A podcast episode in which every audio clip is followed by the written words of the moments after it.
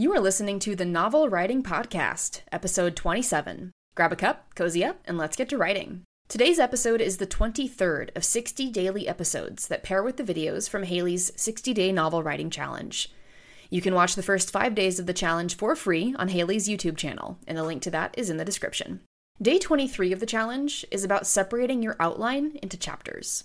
You are probably going to shuffle scenes between chapters at some point, so don't take this day as the day you set your chapters into stone. It's just to give you an idea of where the breaks happen so that it's easier to write for a set amount of time or a set word count and keep track of your progress. And because you're probably going to be shuffling those scenes around, we recommend using a writing program like Scrivener or a similar setup that lets you move scenes around easily between chapters. I know Reedsy also does this. But when you write in Microsoft Word or even Google Docs, it becomes harder to pluck a single scene from one chapter and neatly move it into another one. Of course, with moving scenes, you'll also end up changing how the surrounding scenes flow in and out of it. So, keeping a separate set of notes about what changes or edits you'll need to make will make it a lot easier to smooth things out in the writing and editing process.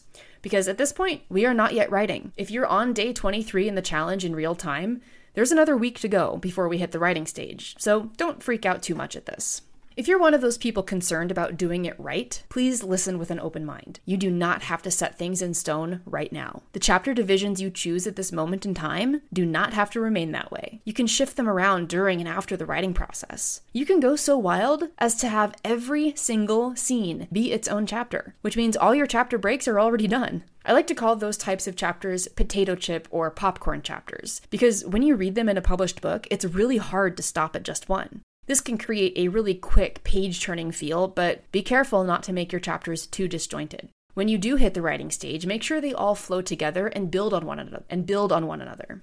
For anyone who uses a Kindle or other e reader that tells you how much time is left in the current chapter, if you're like me, when you see the one minute left in this chapter, you will probably keep reading for like 10 to 20 more chapters or just lose track of time altogether.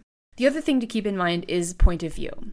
Do you want to balance your character point of views, like have a certain number of scenes with one versus another? Do certain scenes make more sense with one point of view over a different one? And what if you need to switch points of view in the middle of a chapter? I actually did that in Mark of Stars. Not very often, but a few times in places where it made sense. When you're doing that kind of jump, though, just make sure you're consistent. If it only happens once or twice in the whole book, I'd encourage you to go back and think about either rewriting the scene or the chapter with the point of view swap to see if you can make the whole chapter cohesive. But if you're in a certain situation where you need to have multiple points of view in a single chapter, then by all means do it. Just make sure you talk to other people and have other people read that writing to see if it works well or if you might need to make some tweaks.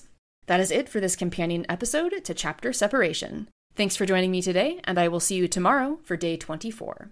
The Novel Writing Podcast is a production of Tally Inc. To find out more about our writing resources, including the 60 day novel writing challenge, check out the links in the description.